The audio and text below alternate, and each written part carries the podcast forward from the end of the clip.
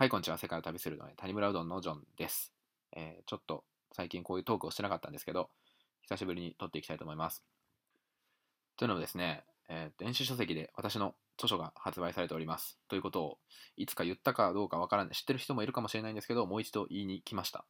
えー日本語バージョンは実は12月の、去年の12月にはもう出出てて、もうすでに、え3ヶ月ぐらい経ってるんですかね。で、あの、ありがたいことに結構レビューもいただけてて、29レビューついてて4.9の、え評価がついてるんで、そんなにあの、やばいというか、つまんない本になってないと思うんでね、皆さんぜひ挑戦してみてください。えータイトルは世界を旅するうどん屋という本です。で、あの、検索方法なんですけど、Amazon のページで世界を旅するうどん屋って検索してもらってもいいですし、えージョン谷村っていうのがあの僕の名前なんで、カタカナでジョン谷村って検索してもらっても出てくると思います。スマホや、えータブレットとかコンピューターがあれば、えー誰でも、どこでも、どこからでも、電子書籍なんで、えダウンロードできるんで、読んでみてください。あの、Kindle Unlimited に登録してる人は、え30日間無料体験すれば無料で読めますし、もちろん、その、もともとアカウントを持ってる人は、え無料でも読めるんで、ぜひ、いいかなと思います。その、ステイホーム的な時間に。でですね、どんな内容かと言いますと、まあ、簡単に言うと、メインは、まあ、その世界を旅するうどん屋としてどういう旅をしてきたかっていうところにフォーカスされてるんですけど、そこに至るまでの経緯とかにも触れてますし、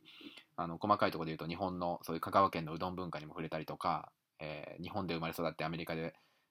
えー日本で生まれてアメリカで育った自分がその日本に帰ってきた時にどういうそのアイデンティティの葛藤があったかとかっていうことにも触れてます。ので、まあ、その辺興味ある方は面白いかなと思います。もちろんあの一番大きなあの主題である世界を旅しながらうどんを作った時にどういう葛藤があったりとかどういうあのトラブルに遭遇したかみたいなことにもついて触れてます。例えばあの、まあ、宗教とかね世界にはいろんな宗教があったりとか、えー食の主義があると思うんですよ。例えばビーガンとかベジタリアンもあるし、えーイスラム教徒のハラルとかユダヤ教徒の、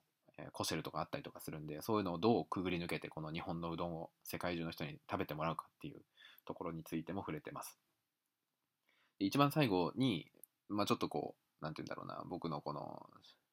実はね僕みたいな人間でもねそういう使命感みたいなものがありましてそういう何を思ってこううどんを世界で作ってきたかっていうどういうことを達成したかったのかみたいなことにもついて、えーについても触れてますとかねそんな感じの本になってるんであと最後に一番最後にあの、まあ、ちょっと哲学的なことについても触れてます。こう、えー生きるとは死ぬとはえー孤独とはどういうことなのか自由であり続けるとはどういうことなのか、まあ、あの世界を旅するのをやってずっと一人で自由で、えー自由にこうやってきた感じに見えてると思うんですけどその良さも享受しながらもその大変さがあったよとかその辺のこうとにかくリアルに正直に書いているので、えーそういうのが好きな人はいいんじゃないかなと思います。特にあの若い人に読んでもらえたらいいなと思って、えー今後の生き方に悩んでる人とかそういう人があの、まあ、読んで僕も当時ねすごいこう悩んでたりとかしたんであのあこういうやり方もありなんだなと思ってもらえたらいいなと思って書いてるんでぜひ読んでみてください。で読んだら必ずレビューを書いてもらえると非常に助かります。英語版でも出てます。あの次はあの音声配信で Audible っていうのを挑戦してみようと思ってるんでぜひそちらも見てみてくださいということでまたお会いしましょう。